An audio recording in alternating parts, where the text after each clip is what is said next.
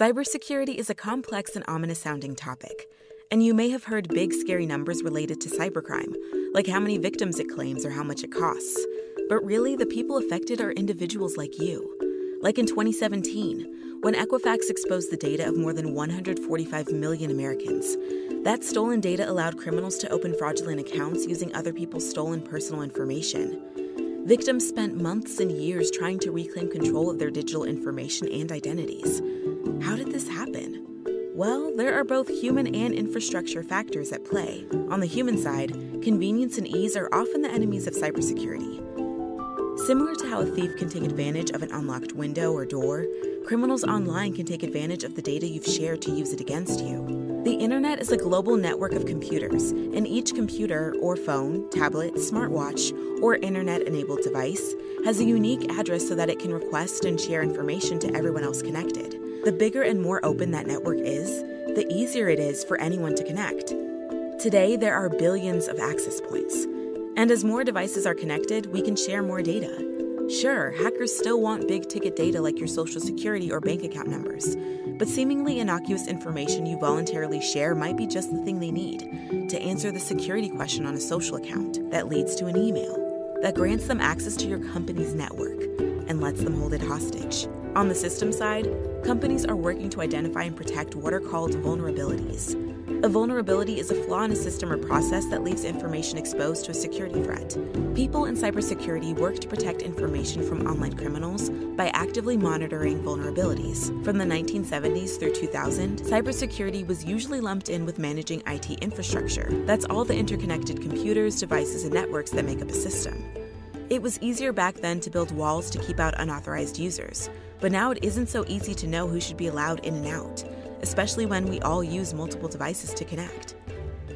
It's hard to keep up with how to protect ourselves from cybercrime, and a lot of us assume that the companies we engage with are responsible for protecting us.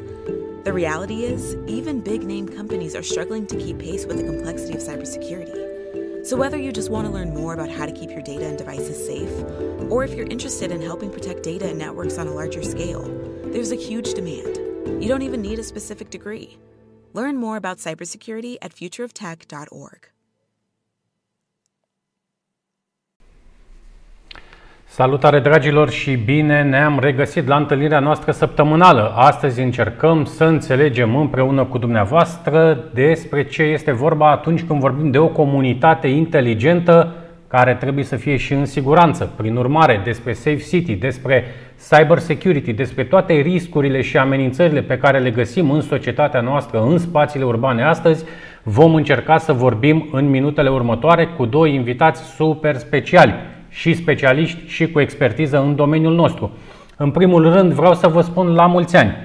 Pentru cei care nu știați, astăzi se împlinesc 50 de ani de când internetul este printre noi în, formul, în formula lui inițială, sigur ca un proiect al Universității UCLA, finanțat de către uh, zona de armată, iar 20 de ani mai târziu, în 1989, a apărut și protocolul HTTP, World Wide Web, paginile de internet așa cum le știm, iar din acel moment totul s-a schimbat. Prin urmare, la mulți ani internetului, la mulți ani nouă cei care ne bucurăm astăzi de tot ce înseamnă acest internet, cu social media, cu bune, cu rele, cu fake news, dar mai ales cu foarte multă informație de calitate, dacă știm să o căutăm. Prin urmare, astăzi vorbim despre verticala Smart Living, în care găsim și aceste componente de Safe City. Webinar Smart City începe acum și vă prezentăm și invitații. Smart City Webinar Despre oameni și orașe Smart Mobility and Living Smart Economy and Environment Smart Government and Smart Citizen Dragilor, este plăcerea mea să vi prezint astăzi pe invitații noștri, Cosmin Carvaci și Radu Stănescu. Cosmin, ne știm, ne știm de ceva timp, uh, ai un interes foarte mare în zona asta a comunităților creativ-inteligente, a proiectelor de Smart City, ai competențe în zona asta. Radu, la fel, tu ne saluți din Bruxelles, am impresia. Salutare, da.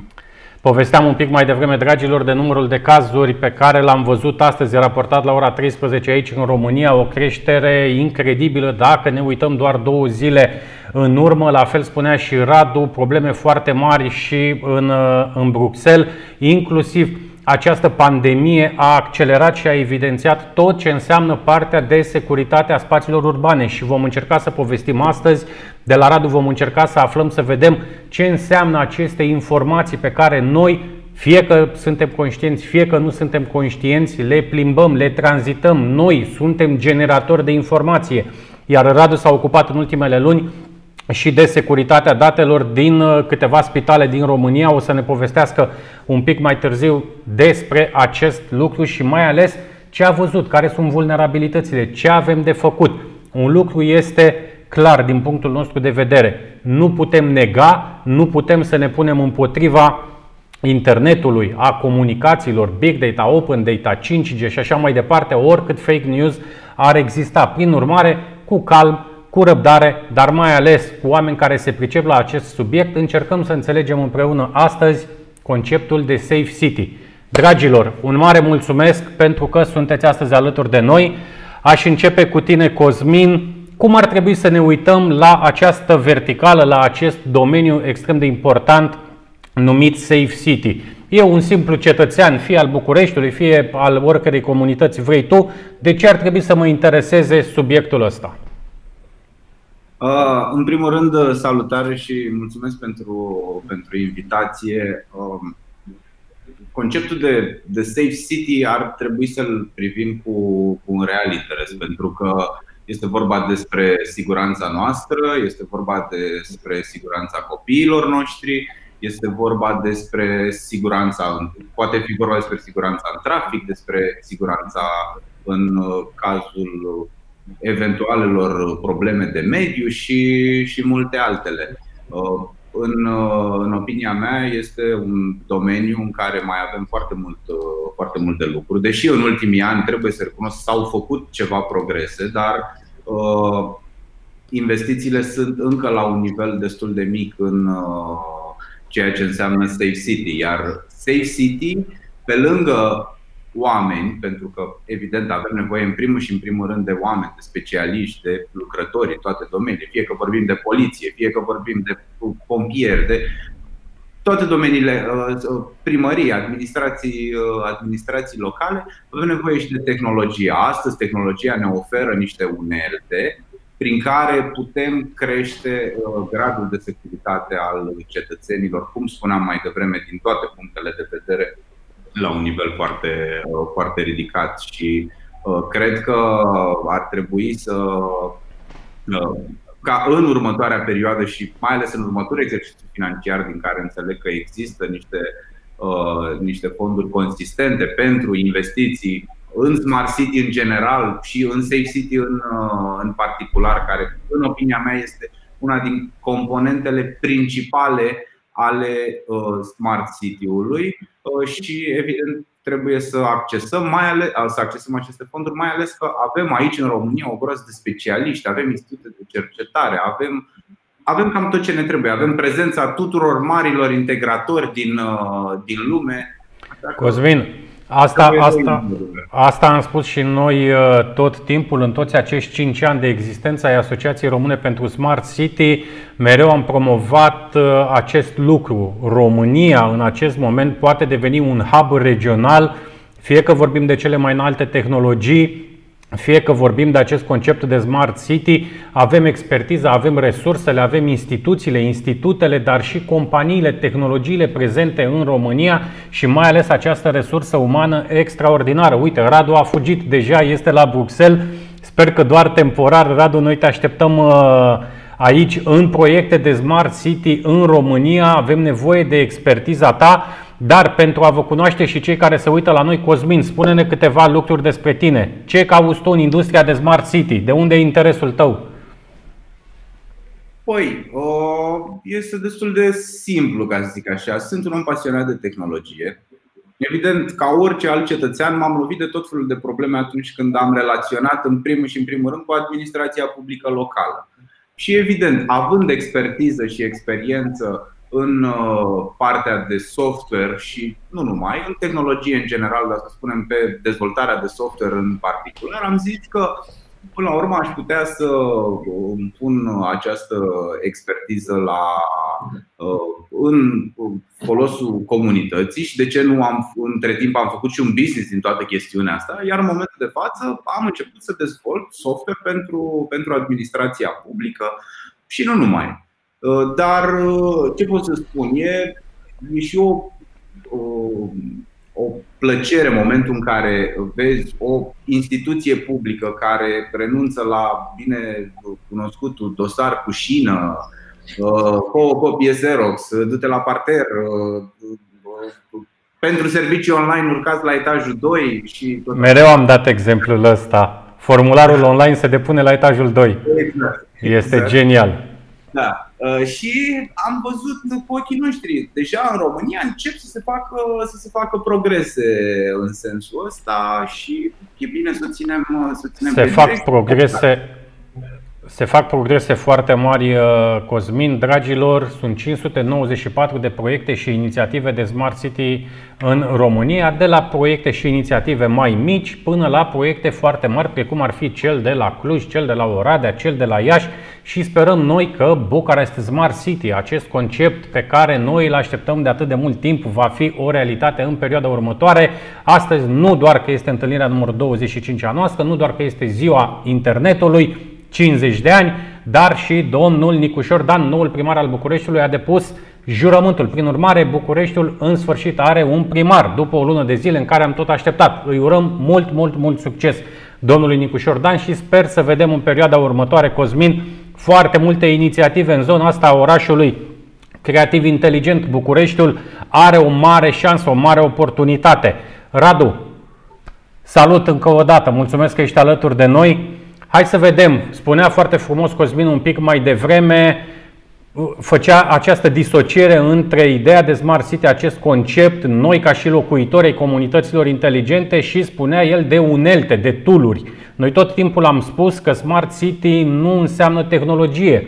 Noi trebuie să înțelegem că această tehnologie este o unealtă pusă în slujba comunității, în slujba noastră. Vorbește-ne un, un pic despre uneltele tale atunci când ne referim la Safe City. Salut, Eduard, și mulțumesc pentru invitație, în primul rând. Wow, mi-ai, mi uh, ridicat atâtea mingi la filon, nu știu cu care să încep prima. Le luăm pe rând.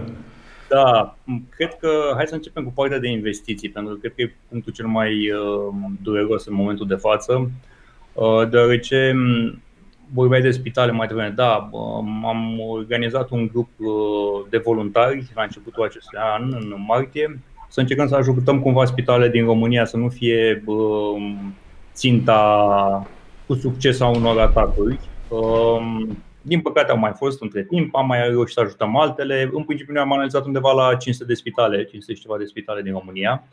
Uh, și Cred că principala problemă ar fi lipsa de investiții pe zona respectivă. Nu au bugete. Vorbeam cu, cu oamenii de acolo din IT și mi explicau niște chestii care sunt de, de domeniul SF-ului, să zic așa, dar în modul negativ.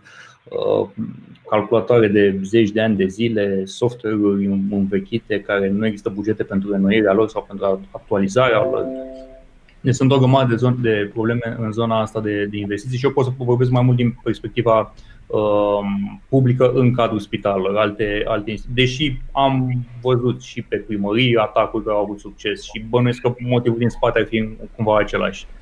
O să vreau să vorbim, Radu, iartă-mă că te întrerup, o să vreau să vorbim astăzi și despre Smart School, Smart Education, școala online. Spuneți cum doriți dumneavoastră. Foarte multe date care se plimbă acum în jurul nostru. Cloudul este plin, plin, plin de aceste feed-uri video. O să vreau să înțelegem și să ne explici, Radu, care sunt amenințările pe, pe această zonă. Dar înainte de toate, spune-ne ce înțelegi tu te- tehnologul, să spunem, expertul pe cyber security atunci când ne referim la un proiect de smart city.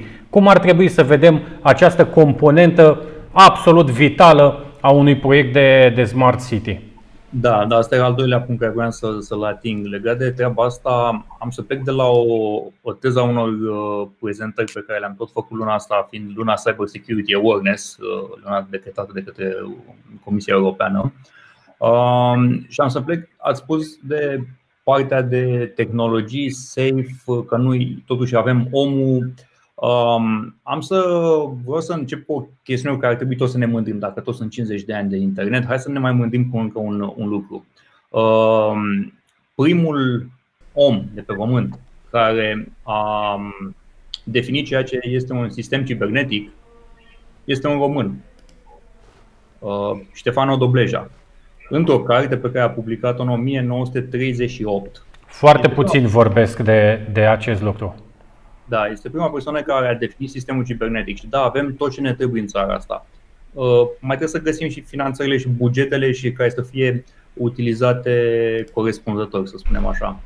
Uh, și de ce plec la acest punct? Pentru că um, în, te- în uh, cartea lui uh, Psihologie consonantist, publicată în uh, Paris, din păcate că așa au fost atunci vremurile, uh, el definește sistemul cibernetic și definește ca prim sistem cibernetic omul, de care toate celelalte sisteme pe care le-am definit ulterior sunt de fapt o extensie a nevoilor uh, omului, efectiv. De ce punem camere de supraveghere prin peste tot în oraș? Păi e simplu, că nu putem să avem atât de multe forțe de ordine cât să fie peste tot în oraș în același timp, corect? Deci, practic, este o, o, o nevoie a, a sistemului inițial prin care a extins capabilitățile lui să poată să observe mai multe lucruri, să vadă mai multe, să, să monitorizeze. Și dacă vorbim și în zona, nu știu, de um, calitatea aerului sau toate astea, sunt de fapt niște senzori pe care le, le, le resimte omul și acum, prin ajutorul uh, tehnologiei, putem să le uh, generalizăm și să le împărțim pe tot orașul. Um, mergând acum pe paralela cu uh, ce spuneai tu cu, cu Smart School, Online School sau cum vrem să o numim, uh, aici sunt mai multe probleme. Sunt probleme, uh, în primul rând, de um, privacy, deoarece toate acele conexiuni online se duc în general către un cloud de la un anumit furnizor de servicii.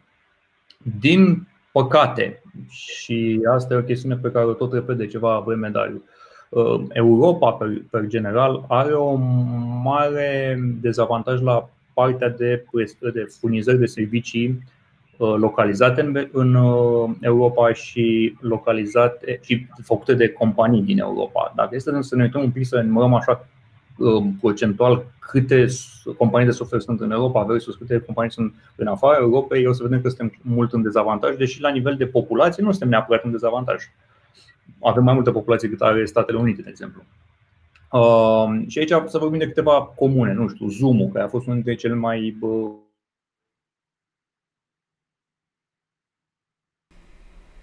Pentru că vorbeam de, de Zoom, noi nu suntem conectați pe Zoom, dragilor, dar iată fluxul video, feed-ul video a rămas un pic în urmă.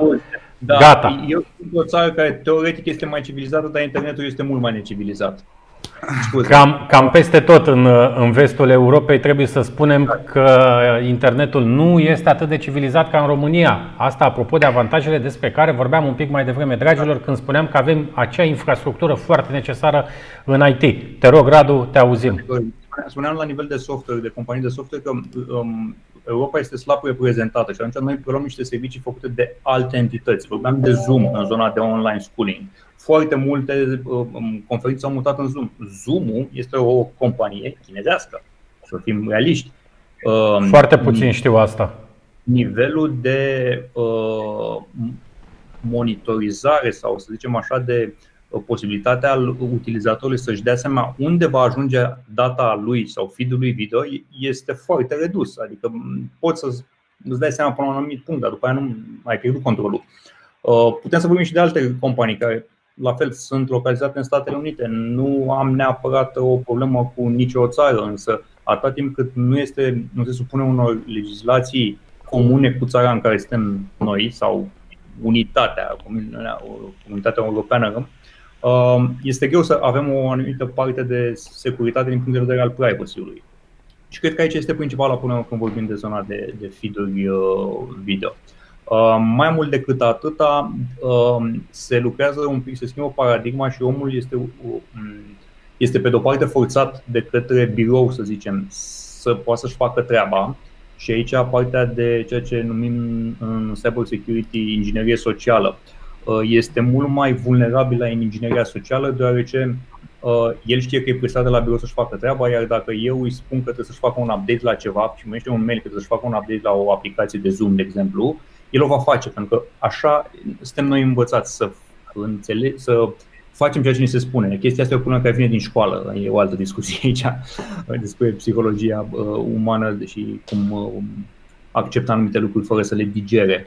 Um, fiind această um, poartă de intrare mult mai deschisă în acest moment, pentru că oamenii sunt obișnuiți să-și facă treaba, mă, sau încearcă să fie obișnuiți măcar să-și facă treaba, vor instala astfel de aplicații care uh, vor, vor reuși după atacatorii să preia fără nicio problemă controlul întregului uh, calculator și de acolo se poate duce pe peste tot pe unde are el acces. Să zicem că la toate elementele de smart house, dacă vorbim de, de zona de smart city și o extindem până la smart house, să preluăm complet um, nu știu, încălzi, încălzirea din casă, uh, tot ce mai este prin casă pe acolo. Um, da, e, cred că trebuie să începem mai întâi cu un nivel de conștientizare foarte adânc și după aia să învățăm să folosim tot ceea ce tehnologia ne, ne pune la dispoziție și părțile bune, dar și la ce trebuie să fim atenți. Bun. Prin urmare, ar trebui să înțelegem acest concept de Safe City pe mai multe direcții, nu doar cyber security, dar mai ales nu ar trebui să neglijăm. Și aici vorbeai tu, Radu, de banalul upgrade pe care îl facem sau update pe care îl facem aproape automat, nu gândim sursele, nu ne uităm cine a trimis linkul, dacă este uh, ok până la cele mai mici uh, obiceiuri, să spunem, care au intrat așa cumva în, uh, în instinct. Aproape din instinct facem foarte multe lucruri și nu ne securizăm prezența pe uh, fie rețelele de socializare, fie e mail asta ca să vorbim de lucrurile simple. Dacă vrem să vorbim de lucrurile un pic mai complicate și cu un impact mai mare, ar trebui să înțelegem că în acest concept intră inclusiv partea de apărare, partea de securizare a spațiilor urbane și vedem, din păcate, astăzi un nou atac terorist la Nisa în Franța. Vedem ce s-a întâmplat în ultimii ani în Europa, pentru că vorbea Radu de Europa un pic mai, mai devreme. Foarte multe amenințări, foarte multe riscuri. Toate aceste riscuri și amenințări, dragilor, au în spate date, au în spate informații. Trebuie să înțelegem, fie că vorbim de celule teroriste care comunică într-o formă sau alta, fie că vorbim de 5G-ul pe care îl așteptăm, fie că vorbim de IoT, de device-uri, peste tot în jurul nostru sunt informații. Și aș vrea să ne întoarcem un pic la Cosmin și să vorbim despre aceste informații. Cosmin, noi trimitem informații către comunitate, către oraș, fie că înțelegem asta, fie că nu. Realitatea este că suntem generatori de date. Mai mult decât atâta și folosim foarte multe date pe care orașul le întoarce către noi. Fie că folosim Waze-ul și atunci Waze-ul ne creează un model de transport optimizat, fie că vorbim de timpii de așteptare la semaforizare acolo unde avem managementul traficului nu peste tot în București, din păcate. Deci sunt foarte multe informații. Eu repet, voi da aceste exemple banale și mă voi referi tot timpul la rețelele de socializare, la conturile de e-mail, la Waze, astfel încât cei care se uită la noi și nu au atât de multe informații, un background atât de stufos, să poată înțelege la ce ne referim noi. Dar nu uitați de infrastructurile critice. Iar la infrastructuri critice, într-o comunitate așa cum este Bucureștiul, de exemplu, vorbim de aproape orice. Nu doar de instituțiile statului, vorbim de apă, vorbim de energie, vorbim de spitale, foarte, foarte multe lucruri. Cosmin, hai să vedem ce înseamnă sub această mare uh, umbrelă numită Safe City, ce înseamnă aceste date pe care noi le generăm în mod inconștient de multe ori, unde se duc ele, ce se întâmplă cu ele și ce ar trebui să facă statul pe acest concept de big data, open data, Că sunt multe zone de, de gri, nu este totul foarte clar. Uh, da, ce pot să, ca să încep cu, să, să spunem, să discutăm în prima instanță despre big data. Big data. Ideea big data este una foarte bună și pentru un oraș și nu numai pentru o țară, pentru o, un, o uniune de țări, așa cum se noi în Uniunea Europeană, big data este un, uh, unul din cele mai importante concepte. De ce spun asta? Pentru că toate aceste informații pe care uh, noi le transmitem, le culegem, ele pot fi puse la un loc. Punându-le la un loc, ele pot fi comparate. Comparându-le, putem obține niște rezultate. Da, cred că uh, spuneai mai devreme de trafic și de Waze. Ok, luăm tot așa un exemplu, un exemplu concret. Șoseaua Ștefan cel Mare din, uh, din București. De foarte multe ori este, este aglomerată. Ok, sistemul de semafoare ar putea fi foarte ușor uh, sincronizat cu sistemul de video surveillance de pe șoseaua Ștefan cel Mare. Acum sunt, din ce înțeleg, există astfel de sisteme montate, dar încă nu suficient de multe și ele nu funcționează centralizat, pentru că, de fapt și de drept, tu ai nevoie de o astfel de rețea la nivelul întregului București. Doar că aici ne lovim de următoarea problemă. Sectorul 1 are un sistem, sectorul 2 are un alt sistem, sectorul 3 are un alt sistem, primăria capitalei are un alt sistem. Dacă toate lucrurile astea nu sunt puse cap la cap și toate să fie coordonate și controlate dintr-o singură platformă, că pe lângă banala cameră, care camera până la urmă e un echipament hardware care filmează da? și care ne dă un stream video. Mai departe, cel mai important sau este creierul acestui sistem de camere, adică acel mare data center în care sunt softuri cu video, cu video analiză, cu uh, machine learning, cu inteligență artificială, care ele propriu-zis și voi exemplifica mai târziu cum uh, pot funcționa astfel de sisteme, uh, care ele propriu-zis îți dau anumite alerte, îți, îți, pentru că știi, am, știu de o parte din aceste sisteme că pur și simplu nu fac nimic altceva decât să transmită imagini pe un video wall foarte mare. Și aici facem un exercițiu de imaginație. Sunt patru operatori care se uită la 600 de camere în același timp. Crezi că poate observa ceva pe acele camere? Îți garantez că nu. Dacă tu nu ai un, uh, un soft care de fapt să-i alerteze pe cei patru operatori că acum la intersecția Ștefan cel Mare cu șoseaua Lizeanu Uh, a luat foc un uh, tomberon sau uh, la nu știu ce altă intersecție a fost un accident sau eu știu ce, ce, alte, ce alte evenimente, iar ei mai departe operativ să transmită către dispeceratul Poliției Naționale, Poliția Națională să transmită către mașinile care sunt în perimetrul respectiv pentru că ei se presupune că au o hartă de tip GIS și văd foarte clar unde sunt poziționate mașinile, care e cea mai apropiată mașină și să-i trimită să poată Cosmin, vedea. Cosmin, aș vrea, aș vrea să ne pregătești și prezentarea despre care am vorbit un pic mai devreme, să ne și exemplifici aceste lucruri și aș vrea să mă întorc la, la Radu un pic. Radu, hai să vedem ce înseamnă uh, pandemia din punct de vedere cyber security, cu, cum a accentuat, cum, schimbi tu, cum, cum simți tu schimbarea acestei dinamici în ultimele șapte-opt luni? Păi, a devenit raiul atacatorilor. Lumea este mult mai uh, credibilă, um, credulă, pardon, um, acceptă orice ca uh, un lucru normal Um, din punct de vedere al e mail de exemplu, care uh, traficul de, de malițios de e mail a crescut foarte mult în ultimul an um, și a venit cumva în paralel cu valurile de pandemie. A fost foarte mare martie-aprilie, a scăzut după aia ușor uh, iunie, iulie, august. Din uh, sfârșitul august, începutul lui septembrie a început din nou să se ridice, iar în jumatea lui septembrie și în continuare pot să zic că e undeva către apogeu.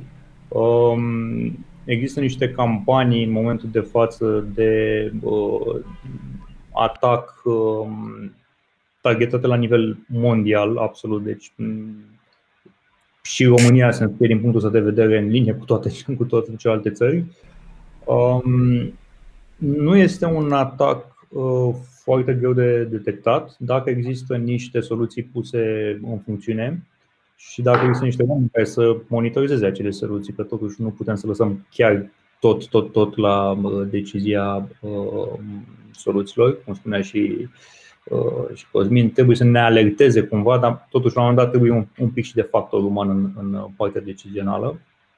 Um, iar um, în același timp uh, a crescut foarte mult traficul de internet pe zona de home usage. Um, ceea ce a schimbat targetul atacatorilor într-o oarecare măsură din zona de corporații unde s-au, au rămas atacatorii uh, mari, să zicem așa, um, și s-a adus foarte mult pe zona de home use, unde um, se știe că lumea nu e la fel de bine protejată. E mult mai simplu să iau acces pe routerul de acasă al cuiva sau pe laptopul de acasă și de acolo văd cum pot să mă duc mai departe, poate voi ajunge la loc în corporația sau în instituția pe care o targetez.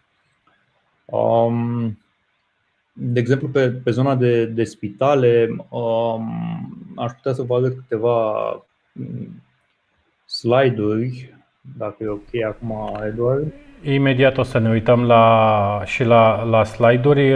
Vreau să mergem acum la slide-urile lui Cosmin, Cosmin, uh, noi acum vedem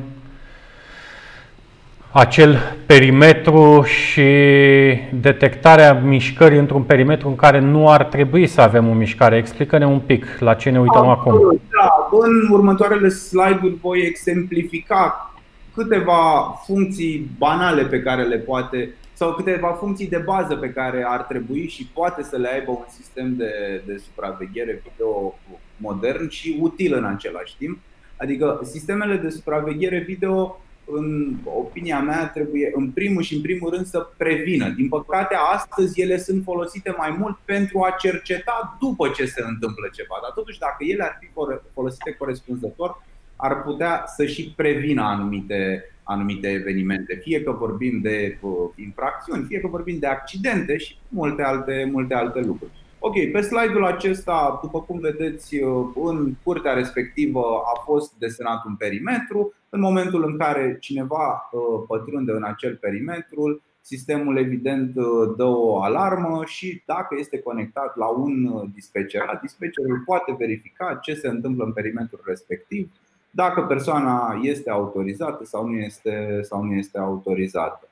Uh, mai departe, uh, după cum vedeți, avem o stație de metrou, avem o zonă de protecție ce nu poate fi depășită de persoane. Au fost suficient de multe cazuri în, uh, în România, în, care, în București, prin care acum de curând o tânără a fost împinsă în fața metroului, probabil că un astfel de sistem care ar fi detectat un comportament uh, anormal în perimetrul respectiv, poate că ar fi putut să-i alerteze pe cei care, uh, care asigură securitatea în zona stațiilor de metrou și poate un eveniment de genul respectiv n-ar fi, poate nu ar fi existat.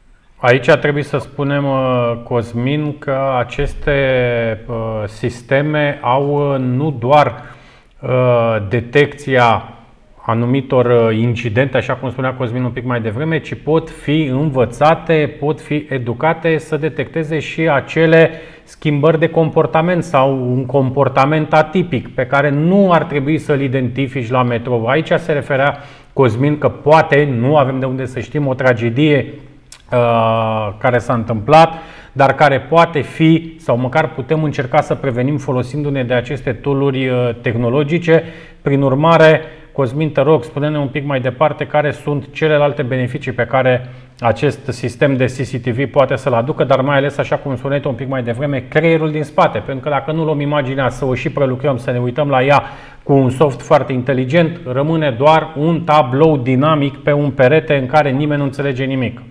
Absolut. Uite, aici iarăși avem o chestiune, uh, niște situații sau niște evenimente care s-au petrecut în România în ultimele luni de zile. Înțeleg că acum este o întreagă uh, dezbatere și e o alertă în adevăratul sens al cuvântului, pentru că din ce în ce mai multe bancomate au fost uh, sparte la propriu, scoase, rupte, aruncate în aer. Am văzut cu toții. E, acest sistem, practic, Softul ăsta, softul ăsta cu ce m-ar fi ajutat pe mine să spunem, proprietar de bancă sau firmă de securitate, cu ce m-ar fi ajutat pe mine înainte ca uh, bancomatul meu să fie aruncat în aer? Eu știu așa, statistic, știu cât petrece un om în fața unui bancomat. Atunci când este depășit timpul petrecut în fața bancomatului respectiv, evident, primesc o alertă în dispecerat, verific vizual ce se întâmplă acolo, dacă constat că poate fi un risc, trimit o mașină de intervenție, dacă discutăm de filmele de pază și protecție, la, la locul respectiv. Deci, iarăși, un sistem de alertare care ar fi putut funcționa să preîntâmpine aceste uh, cazuri. Absolut. Dacă discutăm aici de mai multe persoane, bun. Acum, o altă chestiune. În momentul în care anumite obiecte sunt lăsate într-o zonă, da? o geam, acele vestite bagaj suspect uh, uh, lăsate în anumite, în anumite zone de interes. Eu nu contest. Astăzi există și în România instalate astfel de sisteme, în aeroporturi, dar ele ar trebui să fie extinse pentru că sunt multe alte zone uh, de risc. Avem piețe, avem moluri, avem stații de metrou, cum spuneam, mari aglomerări de, de oameni în care, în, într-un cazul unui potențial, nu știu, atac terorist, riscurile și uh, uh, pagubele ar fi de, uh, de nemăsurat și na, cu siguranță ar putea fi, ar putea fi uh, evitate dacă am avea, dacă am avea un Aici ar de... trebui să, să ne oprim un pic, uh, Cosmin, și să încercăm să explicăm decidenților noștri, celor care se uită la noi, fie că sunt din administrația centrală sau administrația locală, dragilor, trebuie să înțelegem securitatea spațiilor urbane nu este un bun de la Dumnezeu. Faptul că noi în România nu am avut cazuri, știu eu, atacuri teroriste sau lucruri cu o gravitate extraordinară nu înseamnă că riscul nu există.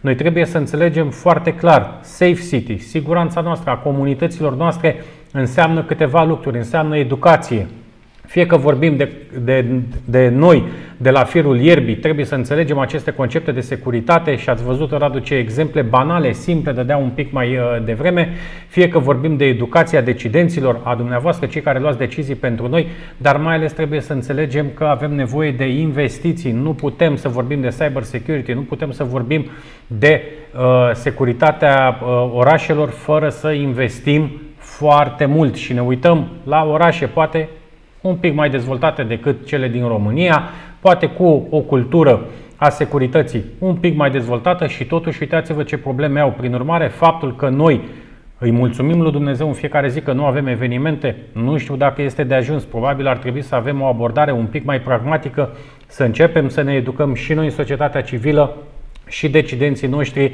să ne conectăm la agenda globală, care nu este una chiar așa drăguță de fiecare dată, și să începem să investim în orașele, în comunitățile noastre. Și apropo de fake news, pentru că vorbeam un pic mai devreme, uh, Cosmin, spune-ne povestea asta face, uh, face recognition, CCTV, până unde este statul, acest Big Brother care vrea să le știe pe toate, unde este intersecția între ceea ce ar trebui să reprezinte apărarea securității mele și a familiei mele, până unde ar trebui să-l las eu pe el să intre. Cum ne putem asigura totodată și securitatea pe care o cerem statului, dar și propria intimitate. Păi, aici e o întreagă, e o întreagă discuție, pentru că dacă privim și gândim realist, din păcate foarte mulți oameni nu au încredere. Și nu au încredere din ce punct de vedere? Ei își pun problema, ok, dacă se instaleze astfel de sisteme, cineva o să stea să mă urmărească pe mine, să vadă dacă îmi bag degetul în nas, dacă nu mi-l bag, ceea ce, mă rog, e posibil să se întâmple și un astfel de lucru. Dar un astfel de sistem, fiind, dacă noi ne pierdem încrederea în stat și nu avem încredere în stat, atunci ajungem unde, unde ajungem. Până la urmă, uh, pericolele la care suntem, uh, la care suntem expuși acum și cum spuneai tu mai devreme, mulțumim Domnului, noi nu avem, n-am avut până acum uh, parte de, parte de atacuri teroriste. Dar totuși hai să nu-l așteptăm pe primul. Adică mai bine să încercăm pe cât posibil să prevenim și Doamne ajută ca niciodată să nu avem parte de, de un astfel de, un astfel de, de atac la un moment dat s-au încercat uh, introducerea unor legi, vestitele legi Big Brother, a fost o întreagă, un întreg scandal atunci în societate. Eu cred totuși că n-au fost suficient de bine dezbătute la momentul respectiv și probabil de asta a și fost reacția uh, societății nu cea mai bună la, la acele măsuri. Dar având în vedere că astfel de sisteme sunt instalate în Londra, la Bruxelles, la uh, Istanbul, în Beijing. Aici eu cred că Aici eu cred că mai degrabă ar trebui să fim preocupați uh, despre cum să ne protejăm intimitatea, cum să-i arătăm degetul statului atunci când vrea să treacă acea graniță foarte sensibilă despre care povesteam un pic mai devreme, decât să negăm fie nevoia, fie tehnologia. Pentru că, din păcate, în România avem această abordare extraordinar de ciudată. Noi ne punem de-a curmezișul by default, cu totul. Nu vrem, domne, nu avem nevoie. Absolut, pe, uh, făcând o analogie, acele, acele se întâmplă și cu mașinile. Ok, mașinile poluează, atunci ce facem? Distrugem mașinile sau încercăm să facem niște mașini mai puțin poluante? Adică cam același lucru se întâmplă și cu, uh, și cu securitatea. Dacă mergem pe premisa că da, cineva ne va urmări și nu, și, și nu o să putem ieși din, uh, din filmul ăsta, ok, probabil că niciodată nu vor fi acceptate astfel de sisteme și na, ne rugăm să ne rugăm să dacă Cosmin, Cosmin, două secunde. Aș vrea să trecem un pic la Radu. Dragilor, Radu mai este alături de noi doar 20 de minute. În a doua parte rămânem cu domnul Cosmin Carvaci să povestim și să ne uităm pe aceste filmulețe și gifuri frumoase ca să înțelegem ce înseamnă și partea de CCTV. Radu, te rog, ai cuvântul și după aia aș vrea să trecem un pic la subiectul de 5G. Ok, ok. Uh, în primul rând, ca să keep the, the eye on the ball legat de subiectul ăsta, cred că problema vine de fapt din uh, traducere. O chestie atât de banală. Uh, că se confundă destul de ușor de marea masă din, și din cauza traducerii uh, principiul și sau conceptul de siguranță cu cel de securitate. Aici e prima dif- diferență care trebuie făcută între cele două concepte. Uh, când uh, ne gândim în engleză e safe city, siguranță. Din păcate, în română are un pic mai mult sens termenul de securitate. Și aici se duc niște metehne din uh, trecut cu care trebuie să luptăm un pic. Pe de altă parte, um, mi-aduceam aminte, acum spuneți, de aglomerația de la metrou, iarăși, păstrarea distanței dintre oameni cred că poate fi foarte ușor uh, observată de camerele astea și gândindu-mă la chestia asta mi-am adus aminte că um, toate aceste legi care sunt făcute totuși se bazează pe drepturile omului, corect? Doamne, trebuie să aibă dreptul la, la uh, privacy și la securitate și tot ce mai e. Însă, dacă noi nu mai avem oamenii pe care să-i protejăm, acele legi sunt cumva inutile. Și aici e un debate foarte mare între zona de privacy și legal și zona și um, populație și cei care totuși au o vedere de ansamblu asupra întregului uh, sistem. Uh, sunt anumite persoane, anumite entități care au o privire mult mai de ansamblu și care, uh, știți, chiar dacă nu-ți place medicamentul pe care ți-l, ți-l dă doctorul pentru o anumită boală, dacă te face bine, trebuie să-l iei, că aia e, n-ai încotro. Dacă vrei să tu mai treci mai încolo. Cred că și aici, în zona asta de sisteme care aduc siguranță și securitate, trebuie privit din perspectiva asta. Și problema, din punctul meu de vedere, nu este, uh, cum spunea și Cosmin, să colectezi toate datele alea și să faci legătura între ele. Nu aici e problema. Problema uh, de privacy, nu, nu aici se pune problema. Pentru că cine are acces la astfel de date trebuie să aibă un anumit uh, nivel de security clearance. Sunt alte elemente care um, rezolvă problema asta. Problema mai mare este când se verifică ulterior acele date și cine are acces și în baza ce are acces. Um, stocarea datelor pentru analiză și pentru stabilirea de pattern-uri uh, și pentru predicții este obligatorie dacă vrem să putem să privim un pic în viitor. Deci nu avem, nu cred că este o variantă prin care să putem să păstrăm uh, așa toată, pe toată lumea fericită. Unor mai trebuie făcute lucrurile și așa cum trebuie, că ulterior ne vor mulțumi marele, marea, marea, marea majoritatea populației. Um, ok. Asta era scurta concluzie pe care vreau să îmi pun și eu punctul de vedere pe ce a spus Cosmin mai devreme. Acum, uh, zona de 5G, uh, spuneai, Edward? Aici, da, aici există un întreg debate pe acest 5G, nu doar în România, la nivel global. Eu aș vrea să vorbim mai mult de tehnologie și mai puțin de politica din spatele 5G-ului. Nu mă interesează în momentul ăsta, deși probabil ar trebui să ne intereseze pe toți. Aș vrea să înțelegem la nivel de tehnologie. Ce înseamnă pentru voi, pentru uh, zona de, de cyber security, ce provocări noi estimați voi că o să aducă acest 5G? Pentru că la nivel de beneficii putem face o listă întreagă cu beneficiile pe care noi le anticipăm uh, într-un timp foarte scurt atunci când, uh, când vom avea 5G-ul implementat. Categoric. Categoric 5G-ul va, va face încă o explozie pe zona de nivel de, de atacuri. Um, acum, da, am zis că nu intrăm în partea politică, deci nu o să intrăm în acele dispute care nu s-ar termina cu siguranță în acest webinar. Um, este foarte simplu. O, o casă cu mai multe ferestre are mai multe locuri prin care cineva poate să arunce o piatră înăuntru să spargă o fereastră. Exact așa și cu 5G. Nu mai avem un singur punct de acces către lumea din afară, să zicem, nu știu, routerul de internet. Nu, vom avea frigiderul, uh, mașina de spălat, uh, draperile electrice, toate vor fi la un moment dat probabil nu vor mai fi conectate cum sunt acum, să zicem, în interior și de acolo să comunice în exterior, ci vor fi direct conectate în exterior. Pentru că poate, de exemplu, vrei să-ți tragă obloanele în momentul în care senzorul din grădină, care e în afară, sau un alt, nu știu, un senzor de la centru de MH, îți spune că o să vină furtună și atunci să-ți închidă geamurile automat. Și atunci va fi o conexiune, să zicem așa, punct la punct, uh, Cred că ăsta este principalul avantaj al 5G-ului care uh, vor permite să mergi în zona asta de sisteme autonome care comunică punct la punct și între, între ele, fără un loc central.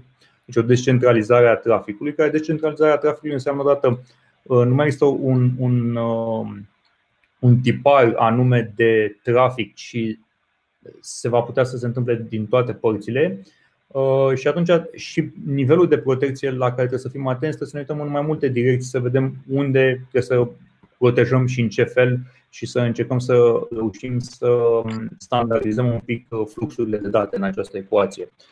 Um, în rest, nu se schimbă foarte mult din punct de vedere al amenințărilor um, um, cibernetice. Vor fi aceleași amenințări pe mult mai multe, infinit mai multe uh, puncte de acces, aș spune. Dar vine cu foarte multe uh, beneficii la, la pachet, așa că Iar... va fi un care va trebui să-l acceptăm ca atare. Iar aceste beneficii au și uh, riscurile despre care povesteai un pic mai devreme. Radu, mai avem câteva minute alături de tine. Aș vrea să vedem, uh, să ne dai uh, share un pic la material și să ne uităm la ce a însemnat partea asta de primele 6, 7, 8 luni în pandemie, dacă ne raportăm la securitatea spitalelor, securitatea cibernetică în aceste spații, dragilor, foarte importantă pentru că, așa cum vedem, din ce în ce mai multe informații sunt colectate, sunt prelucrate și gândiți-vă ce informații sensibile sunt în aceste spitale, mai ales dacă vorbim doar din perspectiva COVID-ului, dar acolo sunt toate dosarele noastre, uh, practic tot uh, istoricul medical al, uh, al unei persoane. Imediat. Sunt Gata. Se vede? Ok, se, se vede. Okay. Aceasta este o prezentare pe care a făcut-o Centrul Național de Răspuns la Incidente de Securitate Cibernetică din România în uh, colaborare cu noi, cu grupul de voluntari care am analizat în jur de 500 de spitale și vreau să încep cu o primă parte care se leagă foarte bine de subiectul zilei de astăzi legată de uh, Safe City.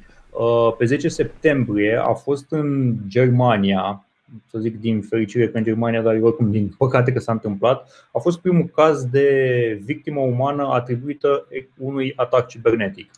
A fost un uh, atac de tip uh, ransomware a, a spitalului din Düsseldorf, drept care ambulanța care se ducea către spital cu pacientul a trebuit să fie redirecționată la un alt spital, pentru că la acel spital toate sistemele erau puse jos, nu mai mergea absolut nimic. Uh, din păcate, timpul pierdut în trafic, uh, alt spital care nu era la fel de bine poate pregătit, uh, au dus la moartea persoanei respective. E mm, primul caz atribuit real. Nu spunem că e primul care s-a întâmplat până acum, dar ăsta este clar datorită acestui fapt a, a murit persoana respectivă. O analiză derulată din martie până, până la începutul lui octombrie pe spitale din România și fără să mergem foarte mult în, în amănunt, adică a fost așa ceva o,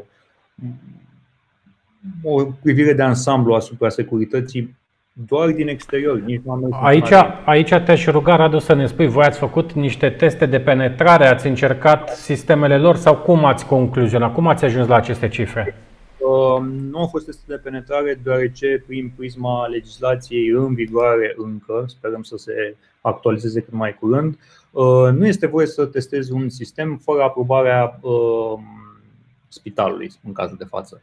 Uh, ori noi nu aveam datele de contact ale spitalelor. Ulterior am reușit să ușor, ușor să le strângem. Astea sunt colectate din surse publice uh, în internet, deci practic oricine poate să, să obțină aceste informații despre spitale, dar atâta timp cât uh, știe cam cum se numește un spital și de acolo poate să meargă mai departe. Ce asta am făcut noi împreună cu un, mă, suntem un grup de vreo 200 și ceva de voluntari care ne-am strâns forțele să facem această analiză este, observați că nu este nimic cu verde, adică aici am luat practic pe fiecare județ uh, gradul maxim de risc și absolut toate județele sunt uh, cel puțin cu grad mediu sau uh, ridicat. Um, Ulterior acestei prezentări au început să curgă multe cereri de la spitale către noi să le facem un test de penetrare cum trebuie. Iar rezultatele pe care le avem în momentul de față nu le pot încă prezenta deoarece sunt încă în curs de derulare, însă sunt în unele cazuri chiar dezastroase, aș spune. Um, oricum, ceea ce este foarte trist și um, o, să, o să vă arăt în, în, în slide-urile următoare este legat de ce vorbeam la început cu bugetele. Nu există bugete alocate. Um, și o să vă spun de ce spun asta. Mai întâi să mergem un pic pe mediile de atac, ce spuneam mai devreme. Foarte multe spitale au început ușor, ușor și ele să se modernizeze și au început să-și niște software noi în care pacientul să poată să-și facă o programare, să-și poată vedea dosarul lui, dar acele sisteme nu sunt protejate și se, sunt uh, multe cazuri în care Uh, se poate ajunge la datele pacientului, poate să fie datele de analiză, poate să fie orice altceva. Um, în contextul de față observăm că mediile de atac nu sunt foarte crescute pe e-mail în baza analizei respective pentru că s-a mers mai mult pe mediile de, de, de website. În același timp observăm o sunt foarte multe spitale am observat că au adrese de e-mail pe Gmail sau Yahoo.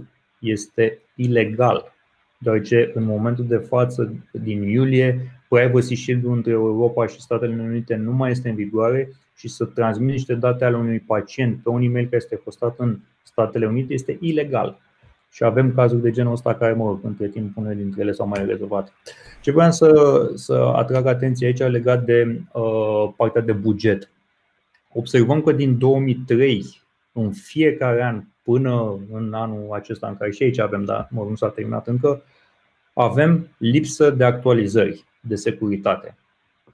Uh, vorbim cu oamenii din spitalele astea, uh, efectiv ni se plângeau de, de buget. Nu avem buget să cumpărăm un calculator mai bun și pe un calculator mai bun nu putem să punem softul ăsta vechi și viceversa. Un, uh, un uh, soft mai nou, dacă avem bani pentru el, nu avem bani și după aia pentru, pentru server. Deci, efectiv, am auzit chestia asta cu lipsa de buget în toate formele și propozițiile posibile inclusiv în zona de resurse umane, în care am auzit cazuri în care cineva era numit director IT de spital și el era el singur. El trebuia să se ocupe de securizare, el trebuia să se ocupe de schimbatul cartușelor, el trebuia să se ocupe de tot. E foarte gravă situația bugetelor, cel puțin în zona de spital. Nu știu dacă bănuiesc că așa e în mai multe zone. Um, iar în contextul de acum este acest um, această serie de atacuri uh, cu emotet. Emotet este un uh, virus care um, are ca și vector de atac în principal e mail și care sunt foarte multe spitale care au fost uh, ținta acestui virus. Chiar și noi, la șase zile după ce am ținut această prezentare, am fost targetați în mod direct de către acești atacatori. Pe principiu să vă fie învățare de minte. Exact. Exact. Dar, mă rog, urmează să prezentăm o, să facem un raport și vom prezenta defalcat tot ce s-a încercat să se facă, cum s-a încercat să se facă Aici e o schemă pe scurt a Emotet, nu vreau să intru acum în detalii. La nivel de ce fac structurile statului, fac cred că mai mult decât ar putea ar fi trebuit să facă inițial, să zicem, în sensul în care um, se chinuie și ele cu aceleași blocaje de bugete. În momentul de față este o CERT-RO, Centrul Național de Răspuns la Incidente, uh, să sperăm că va fi denumit în uh, Directoratul Național de Securitate Cibernetică și va putea, prin această nouă poziționare, să ajute mai mult instituțiile publice. Există, evident, pe fiecare nivel diverse uh, centre de colaborare și de structurare a acestor răspunsuri la incidente la nivel internațional, la nivel statului și pe fiecare sector în același timp. Noi încercăm acum să ajutăm partea asta de spitale că sunt cele mai afectate, să zicem, în această perioadă. Dar clar, același lucru se întâmplă și către primării. Avem în analizele noastre, căutând după spitale care au fost parte, am găsit primării care au fost parte și care uh, le-am notificat. Deci uh, situația este, din păcate, general valabilă. Și e o vorbă de uh, foarte multe lucruri se pot face ușor, dar există o anumită reticență la deci când nu faci nimic, e greu să strici ceva, corect? Și asta, și asta este adevărat. Radu, mai avem câteva minute alături de tine. Uite o întrebare din partea lui Dan Lăzărean. În contextul Smart City, care considerați că sunt acțiunile necesare pentru a utiliza eficient tehnologia 5G și cyber security la realizarea unui sistem de vot electronic accesibil cetățenilor României? Asta pentru că tot vin alegerile în câteva săptămâni. Vedem ce se întâmplă și peste ocean atunci când vorbim de securitatea voturilor, votul prin corespondență, votul online și așa mai departe. Din punctul tău de vedere, România are capacitatea să creeze un sistem de vot online securizat, să putem fi convinși că se întâmplă ce am pus noi pe buletinul de vot? Capacitatea cu siguranță o are. Um, și cred că de-a lungul timpului s-au observat niște îmbunătățiri în zona de sisteme legate de vot. Um, însă, până la pasul respectiv, uh, trebuie cred mai întâi să trecem cu cartea de identitate în uh, mediul electronic și ulterior vom putea să mergem și la pasul de votare electronică. Și aici mai vorbim, mai vorbim și de voință, nu doar de putință. Poate putință există de multe ori, poate și sursele de finanțare pentru dezvoltarea unor astfel de soluții există, eu cred că sunt. Uh, dar mai vorbim și de voință politică, știu eu, instituțională. Da, categoric. Și bă, da, am zis că nu vorbim de politică, nu? Exact. Bun. Dragilor, uh, noi mulțumim mult de tot lui uh, Radu. Radu, știm că ai acum un call în care trebuie să intri. Radu este și senior consultant pe zona de IT la Parlamentul European. Îți mulțumim mult. Te așteptăm alături de noi și cu alte ocazii. Promit să luăm această verticală extraordinar de importantă și să începem să o promovăm. O promovăm din mai multe motive. În primul rând ne dorim să înțelegem împreună, să învățăm împreună, pentru că este o industrie, o zonă atât de dinamică încât nu cred că nimeni poate avea aroganța că este expert, le știe pe toate și acolo rămâne la nivelul lui. Pe de o parte, pe de altă parte trebuie să promovăm și acest concept de investiție dinamică în partea de securitate, în partea de cibernetică. Prin urmare, Radu, promit să ne revedem ori de câte ori vom avea ocazia. Mult succes în toate, în toate proiectele tale. Cosmin, ne întoarcem la, la tine. Aveam o prezentare un pic mai, mai devreme. Hai să, să vedem. Vorbeai tu despre acele pattern pe care interpretarea sau analiza imaginilor video ni le poate aduce, ne poate ajuta. Și vorbeam și de exemplul de la metrou. Acum avem în cadru o trecere pentru pietoni. Da, absolut. În momentul, în momentul ăsta avem. Uh, că eu nu te mai aud dacă ne mai auzim. Ne auzim, ne vedem, totul este ok. Perfect, ok, să revin.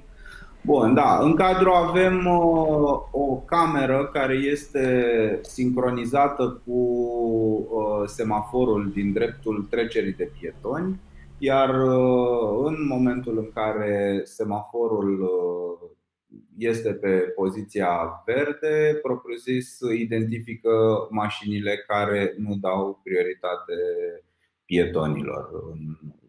Asta se întâmplă punctual în acest caz, dar în principal o să vedem. Cu alte, cuvinte, cu alte cuvinte, agentul de circulație poate fi înlocuit de către această tehnologie care poate să aibă și rol de prevenție, nu doar de coerciție. Îți spun un lucru. Sub nicio formă nu poate fi înlocuit, dar cu siguranță poate fi ajutat și poate fi, poate fi ajutat să aibă niște, niște rezultate mult mai bune. Că una peste alta, și rolul agenților de circulație, evident, eu nu vreau să cred că este acela de a da amenzi. Rolul lor este acela de a preveni și de a nu se întâmpla, dacă vorbim strict de poliția rutieră, de a nu fi evenimente și, și incidente în trafic. Evident, și ei la rândul lor, cu astfel de, cu astfel de unelte, le-ar fi mult mai ușor, pentru că Problema personalului, povestea Radu mai devreme despre directorul IT de la un spital care este singurul om din spitalul respectiv. Îi spun cu tristețe că nu e singura instituție în care se întâmplă asta.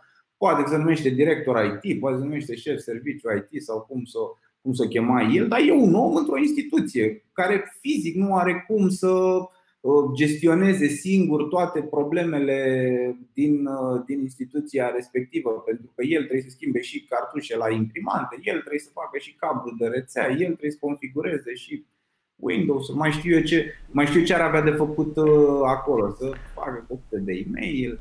Aici, Așa. Cosmin, noi am uh, povestit de-a lungul timpului despre aceste investiții masive care s-au făcut în zona de infrastructură de IT, fără să le dublăm sau să le uh, comasăm și resursei umane. Și de foarte multe ori vedem în foarte multe administrații locale tehnologie de cea mai bună calitate care stă printr-o debara pentru că nu are cine să o folosească.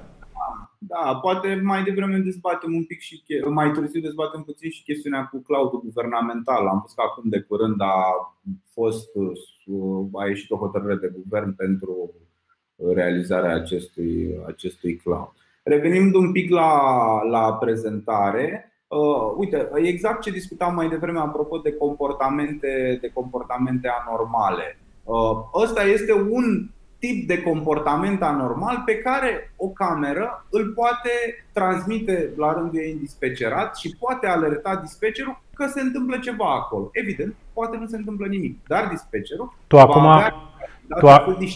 dacă trebuie sau nu trebuie să trimită un echipaj în zonă sau Tu acum ce ne arăți? Tu acum ce ne arăți? Că domnul, domnul nu poartă mască sau că are un comportament ciudat? Că are un comportament ciudat, dacă mă întrebe.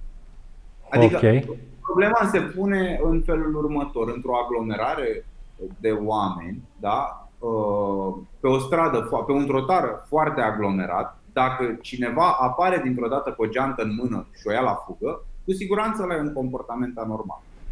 Bun, aici, uh, Cosmin, pentru cei care se uită la noi, așa cum spuneam un pic mai devreme, fie că vorbim de decidenți, fie că vorbim de societatea civilă, noi, cei mulți la firul ierbii, trebuie să înțelegem că vorbim de trei nivele de securitate. În primul rând, nivelul 1 înseamnă partea de monitorizare, aceste camere de CCTV, ceea ce ne arăți tu acum, sistemele astea de telemetrie, centrele pentru comunicare în situații de urgență la care voi ați făcut referire un pic mai devreme, sistemele informatice despre care tocmai ai vorbit, dar mai ales trebuie să înțelegem că toate informațiile provenite de la aceste sisteme merg în layerul următor. Layerul următor înseamnă nivelul 2, sistemele de date, rețelele pentru transferul de date și aici intrăm un pic și pe partea de infrastructură critică, vorbim de centrele municipale care stochează datele și mai ales ar trebui, zicem noi, să le și proceseze. Pentru că în nivelul 3 găsim gestionarea, analiza, exact ce spui tu, ce facem cu aceste camere. Ele rămân doar mobilier urban dacă nu luăm imaginile captate de camere, nu le punem în aceste centre de date, nu prelucrăm datele, dar mai ales să le și interpretăm. Absolut. Aceste centre de date trebuie, în primul și în primul rând, să protejeze aceste date. Apoi, trebuie să le prelucreze și cu ajutorul lor să poată să prevină pe viitor diverse activități, diverse acțiuni care pot atenta la siguranța noastră, la uh, securitatea noastră și, uh, și multe alte lucruri. Deci, evident, sunt, este poate cel mai important lucru ca toate aceste imagini care sunt colectate de camere și camerele, mă rog, sunt, cred că în București sunt peste 7000 de camere instalate în momentul ăsta. Sunt, uh, sunt multe proiecte. Sunt de, multe de proiecte cam... care au uh, și partea asta de camere deja instalate, iar aici, dragilor, trebuie să înțelegem care sunt acești indicatori ai eficienței soluțiilor când vorbim de Safe City. Vorbim de îmbunătățirea vitezei de răspuns a organelor de prevenție-intervenție în situații de urgență și nu numai, pentru că aici există și partea de prevenție, cum spuneam, și la care a făcut referire Cosmin un pic mai devreme. Vorbim și de eficiență în monitorizarea zonelor urbane obscure care pot face subiectul unor acte de violență în spațiul public și am văzut de nenumărate ori foarte multe astfel de incidente, vandalism, criminalitate și așa mai departe. Uh, un alt indicator este reducerea numărului de situații de urgență, fie că vorbim de crime, de vătămarea persoanelor, chiar și reducerea nivelului de criminalitate în zonele urbane și, evident, creșterea confortului și a siguranței urbane pentru cetățeni. Acest indicator extraordinar de important. Ne întoarcem la tine, Cosmin, te rog, continuă. Acum uh, avem un alt uh, tip de situație care poate, uh, care poate fi monitorizat în speță parcare ilegală punctual pe acest slide. Și cam astea ar fi, să spunem, principalele. Mai târziu, un pic, chiar o să încercăm să facem un demo. Am aici în birou instalată o, am instalată și o cameră și o să vedem așa, măcar din punct de vedere hardware, cam ce ar putea însemna Uh, nu știu, zoom-ul, adică cam cât de mult s-ar putea apropia această cameră de... Te invit, te invit, să, te invit să share cu noi camera, să vedem ce înseamnă da. o cameră o cameră de supraveghere din biroul tău care se duce cu raza către Calea Victoriei, nu? Nu, nu, nu. Eu sunt uh, în calea Victoriei și o să mă duc până pe strada Buzești. Adică, cred că avem, așa, prin spatele bloc, nu știu, cred că sunt vreo 600 de metri, 700 de metri, ceva de genul, doar că o să dureze foarte puțin până voi, uh, uh, mă voi conecta la celălalt sistem.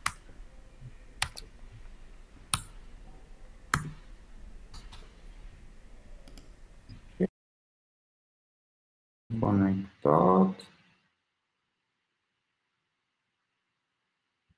O secundă.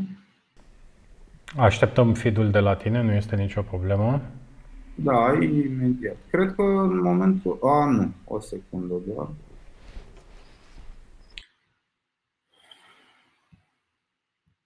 Aici. Share. Uh,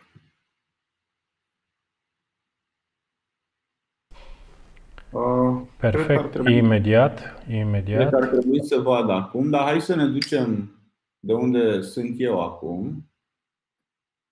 O secundă.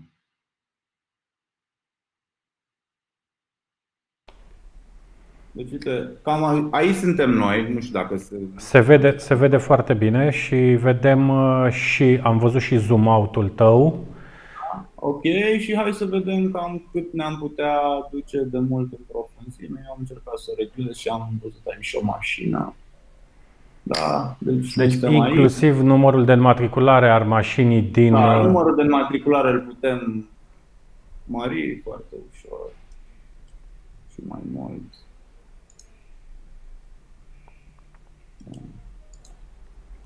Asta ar fi evident. Ea este o cameră care se poate mișca, cum spuneam.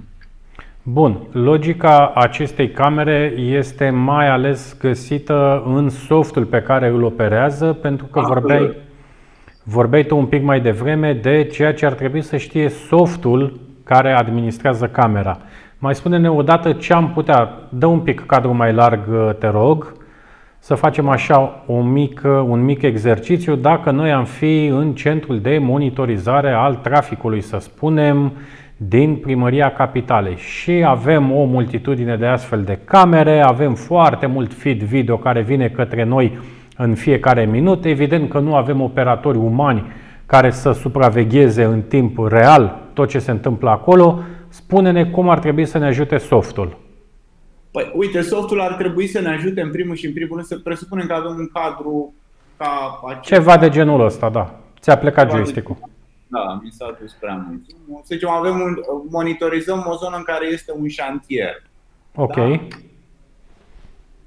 Evident, ia uh, o astfel de cameră și asta ar trebui, nu poate fi, nu trebuie să fie obligatoriu o cameră a municipalității, poate fi și o cameră privată care este conectată Sigur. la dispecerat municipalității. Eu, ca proprietar al acestui șantier, aș vrea să văd dacă această macara pe care o vedem uh, în față, la un moment dat dispare.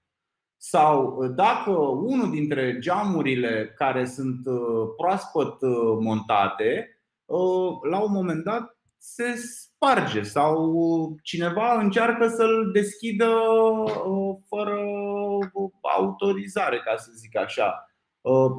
Și multe alte, multe alte evenimente care s-ar putea petrece, care s-ar putea petrece într-un, într-un șantier. Da, Bun. Acum ne uităm și prin e geam închis și de asta se vede un pic în, uh, în ce, ce, în ce Nu e nicio problemă, noi ne-am întors uh, la tine. Mulțumim și pentru okay. acest uh, demo Cosmin. Uite, ne apropiem de final așa încet, încet. Avem și curiozități și întrebări din partea celor care se uită la noi. Hai să vedem, așa cum spuneam un pic mai devreme, Radu a vorbit foarte mult despre partea de cyber security. Din punctul tău de vedere, cu expertiză în zona de smart city a comunităților creativ inteligente, hai să facem un, să, să încercăm să transmitem un mesaj către decidenți. Un primar, un consiliu general al unei localități, un minister care are relevanță, la ce anume ar trebui să fie atent Cosmin atunci când vorbim de Safe City? Pentru că noi avem această abordare, din păcate, păcătoasă aruncăm totul în abstract, ne raportăm la stat, iarăși neînțelegând exact care este instituția care are rol determinat în asigurarea uh, conceptului de safe city, ca să nu mai spunem securitate, cum bine ne-a corectat uh, Radu un pic mai, uh, mai devreme. Prin urmare, un mesaj nu neapărat nu vrem să certăm pe nimeni, nu vrem să reproșăm nimic nimănui, dar de astăzi încolo, la ce ar trebui miniștrii noștri, primarii, viceprimarii, consilierii locali să se uite când vorbim de Safe City? În primul rând la prevenție. La prevenție în general. Evident, pentru a putea face prevenție avem nevoie de investiții, avem nevoie de profesioniști. Uite, așa cum Radu a ajuns la, a ajuns la Bruxelles și își desfășoară activitatea acolo, sunt sigur că nu ar putea fi foarte greu de convins să se întoarcă, să se întoarcă în România. Aici mă întreb, mă întreb. Și nu e vorba punctual de Radu, dar mi-a fost cel mai la, cel da. mai la exemplu. Este un, un om foarte bun pe, pe zona asta de cyber security, ne cunoaștem de foarte multă vreme și, cum spuneam, lucrurile trebuie luate în serios Uh, și uh, Radu exemplifica foarte bine și eu am întâlnit o groază de instituții care au sisteme de operare vechi de 10-15 ani, care nu mai au suport, care sunt super expuse. Am întâlnit instituții în care te așezai cu laptopul în fața instituției, te conectai la o rețea de Wi-Fi care era la liber și puteai să vezi toate hard discurile care erau mapate în rețeaua respectivă, puteai să le scoți fișiere din N, N astfel de lucruri făcute. Uite, în aseară dau, dau din casă acum fără să am acordul lui, sper că se uită la noi și mai sper că nu se supără pe mine.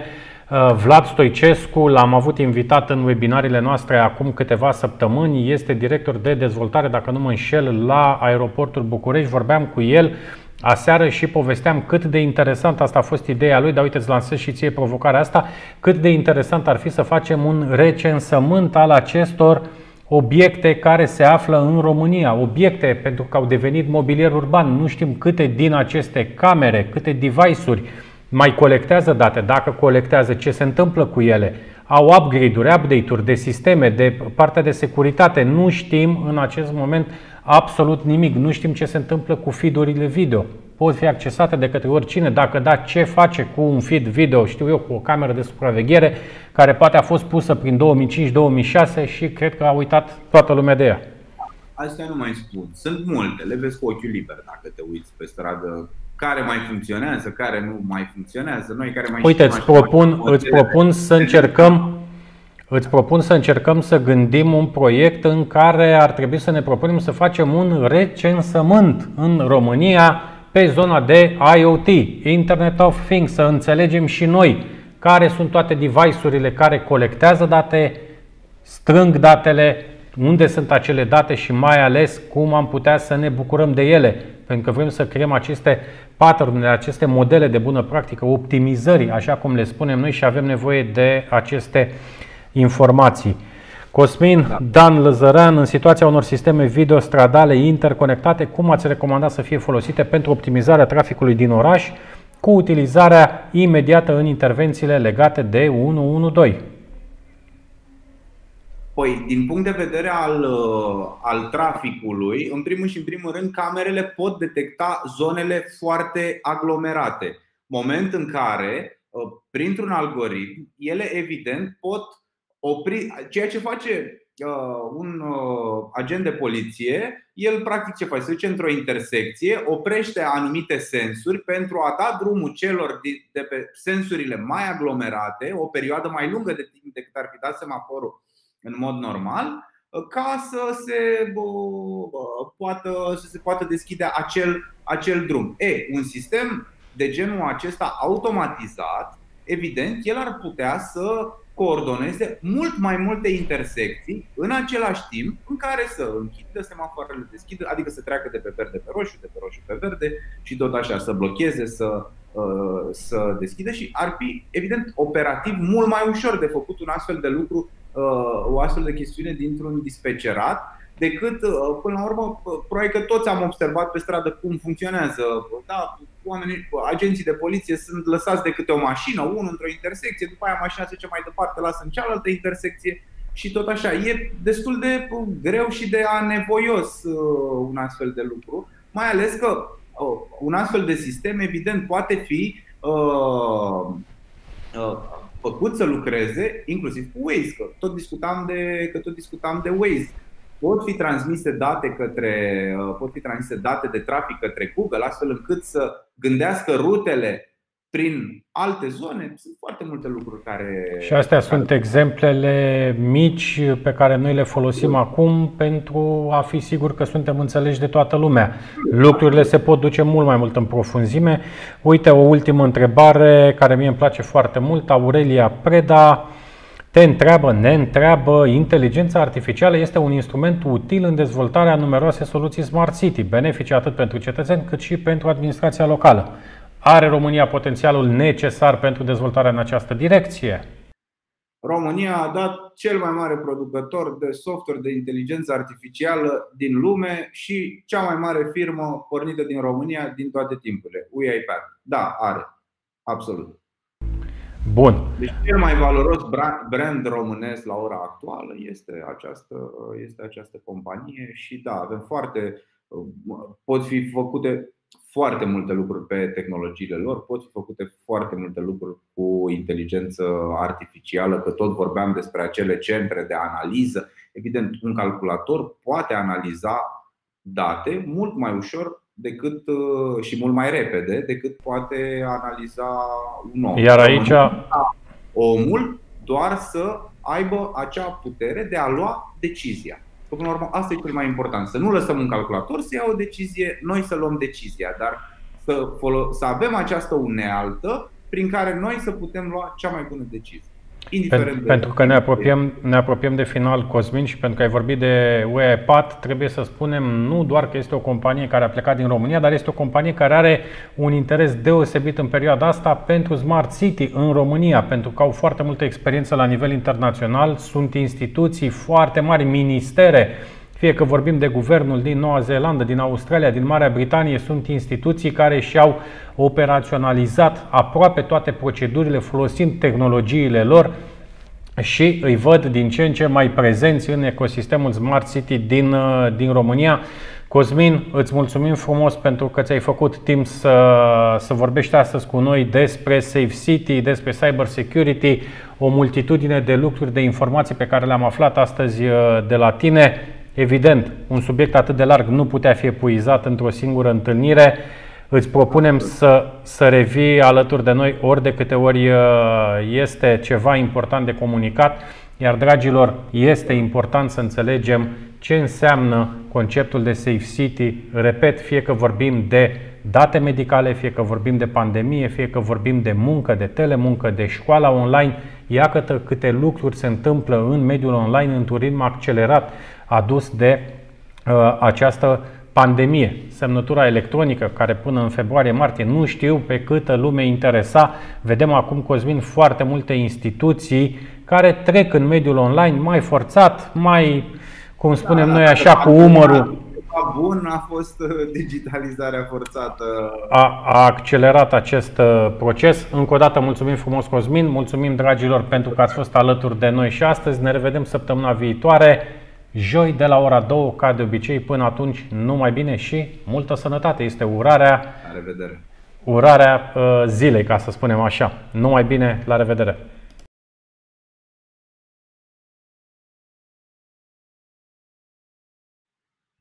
Smart City Webinar Despre oameni și orașe Smart Mobility and Living Smart Economy and Environment Smart Government and Smart Citizen